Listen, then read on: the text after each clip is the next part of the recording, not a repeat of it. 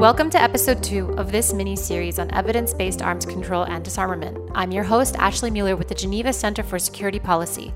And in this episode, we speak with Laurence Marzal, Program Officer at the Interparliamentary Union, to discuss the role of parliaments in arms control and disarmament.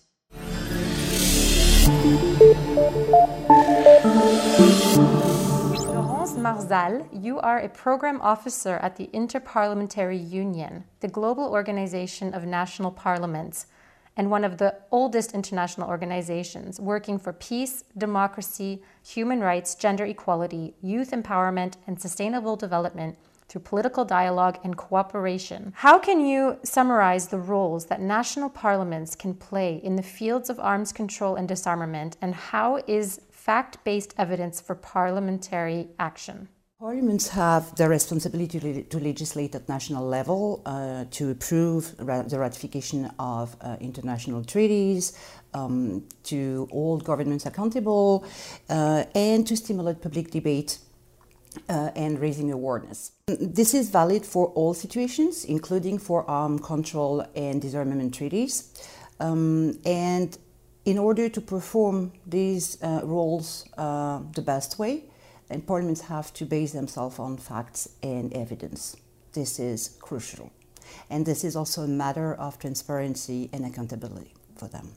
So, at the beginning of a process, um, you know, parliamentarians will have to gather evidence um, so that it makes sure that treaties are really important for the people and that they will positively affect their life, that they can uh, help development and uh, sustainable security, uh, because this is what people want. And the MPs, the parliamentarians, they are representing the people.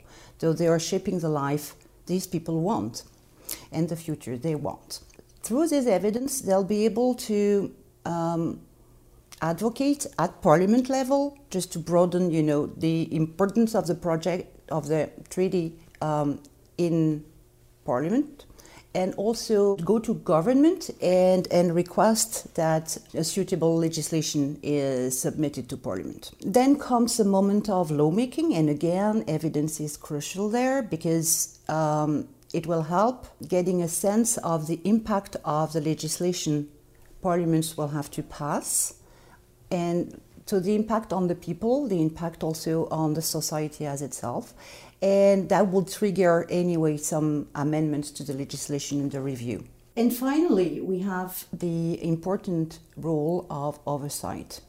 And when overseeing, again, parliaments will need evidence and facts just to base themselves on and make sure that they are able to hold the government accountable, um, that uh, they can get information uh, either from you know citizen reports or expert reports or data or um, I mean any kind of, of report of, that would help them ask the right question to relevant officials and minister and make them take the necessary actions. That's all we have now for this episode. Thank you to Laurence Marzal for joining us for this mini series.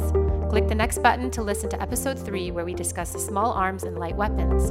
In the meantime, don't forget to follow us on Spotify or iTunes or subscribe to us on your favorite podcast player and follow us across all of our social media channels. Click the next button to get to the next episode.